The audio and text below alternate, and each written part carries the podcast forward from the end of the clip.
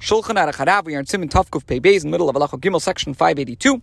We are in the middle of the third halacha. In this halacha, the Alter Rebbe explains the following.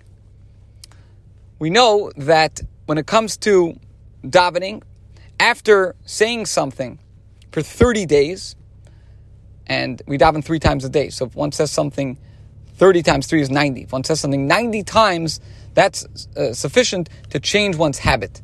So a person might think that if they say the words Baruch Ata Hashem HaMelech HaKadosh or Baruch Ata Hashem HaMelech HaMishpat 90 times, so then the person could think, so now I have no doubt if I said HaMelech HaKadosh or HaMelech HaMishpat because I would have changed my habit by repeating that phrase 90 times.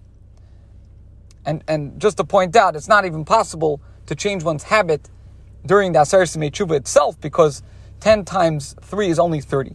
So a person maybe at another opportunity will say it over and over and over. The Alter says that does not work and that's not that doesn't help to remove the doubt if a person isn't sure. Uh, we can't rely on the fact that they said it 90 times to remove the doubt and then they still have to do whatever we said in the previous halachas if they're in doubt whether or not they said Hamelach HaKadosh or Hamelach HaMishpat. The Alter Rebbe says, so therefore, if a person is still unsure as to whether he said Amelech HaKadosh or Shemoneh Esrei, all authorities agree that he must repeat Shemoneh Esrei. In other words, even if the person said Hamelech HaKadosh Hamelech Mishpah 90 times. This situation is not like the case that's explained in section 114 with regard to the to, to adding the words Morid HaGeshem. What does it say there? It says there that when the change in the seasons mandates a change in the wording of the second bracha of Shemoneh Esrei, once 30 days, each with three daily prayers, have elapsed, it can be assumed that one has become habituated to the new version. By extension, the same is assumed if one repeats the beginning of the second bracha with or without this addition 90 times. So the Alter Rebbe says we can't compare this case to that one, because here, with regards to Hamelach HaKadosh or Hamelach HaMishpat, so the person is not allowed to say Hashem's name as it should be pronounced, because doing so would constitute the recitation of a bracha levatala, a blessing in vain. This repetition would thus not serve to change his habit because he can't actually say it correctly because it includes Hashem's name. And therefore, when he pronounces Hashem's name properly in the course of Shemoneh Esrei, he will presumably revert to his established pattern and say Hakel Hakadosh. This concludes Halacha Gimel, Halacha Dalid for Shabbos, Tshuva, v'chein Kippurim b'Shabbos, Emer Shlech Tzur b'Varacha Mein Sheva, Shabbos HaKodesh, Shabbos Levad, Kippurim Mitam B'Simin Samach Ches.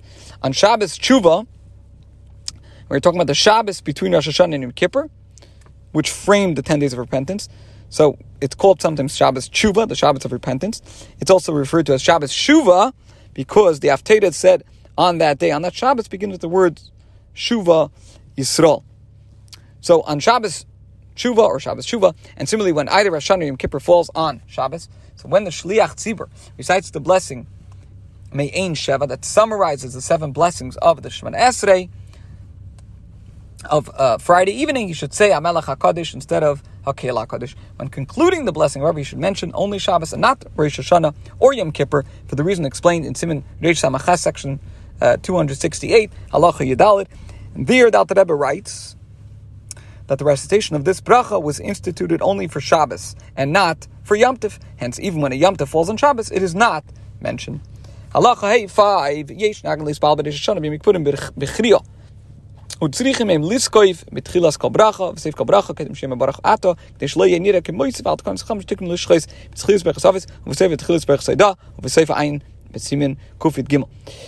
There are people whose custom is to stoop somewhat when reciting Shemoneh on Rosh Hashanah and Yom Kippur, and this is an, an expression of submissiveness.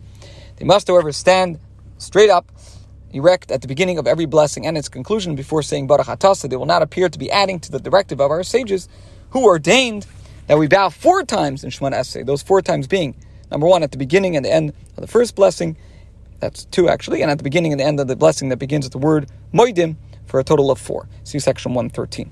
Now, in the first bracha that's called Avos, or forefathers, and in the latter blessing called Haidah, a person who prays while stooped must stand upright when he comes to the last few words before the conclusion of the blessing, and then bow again when he reaches its conclusion as ordained by the sages for the reason explained in the above mentioned section.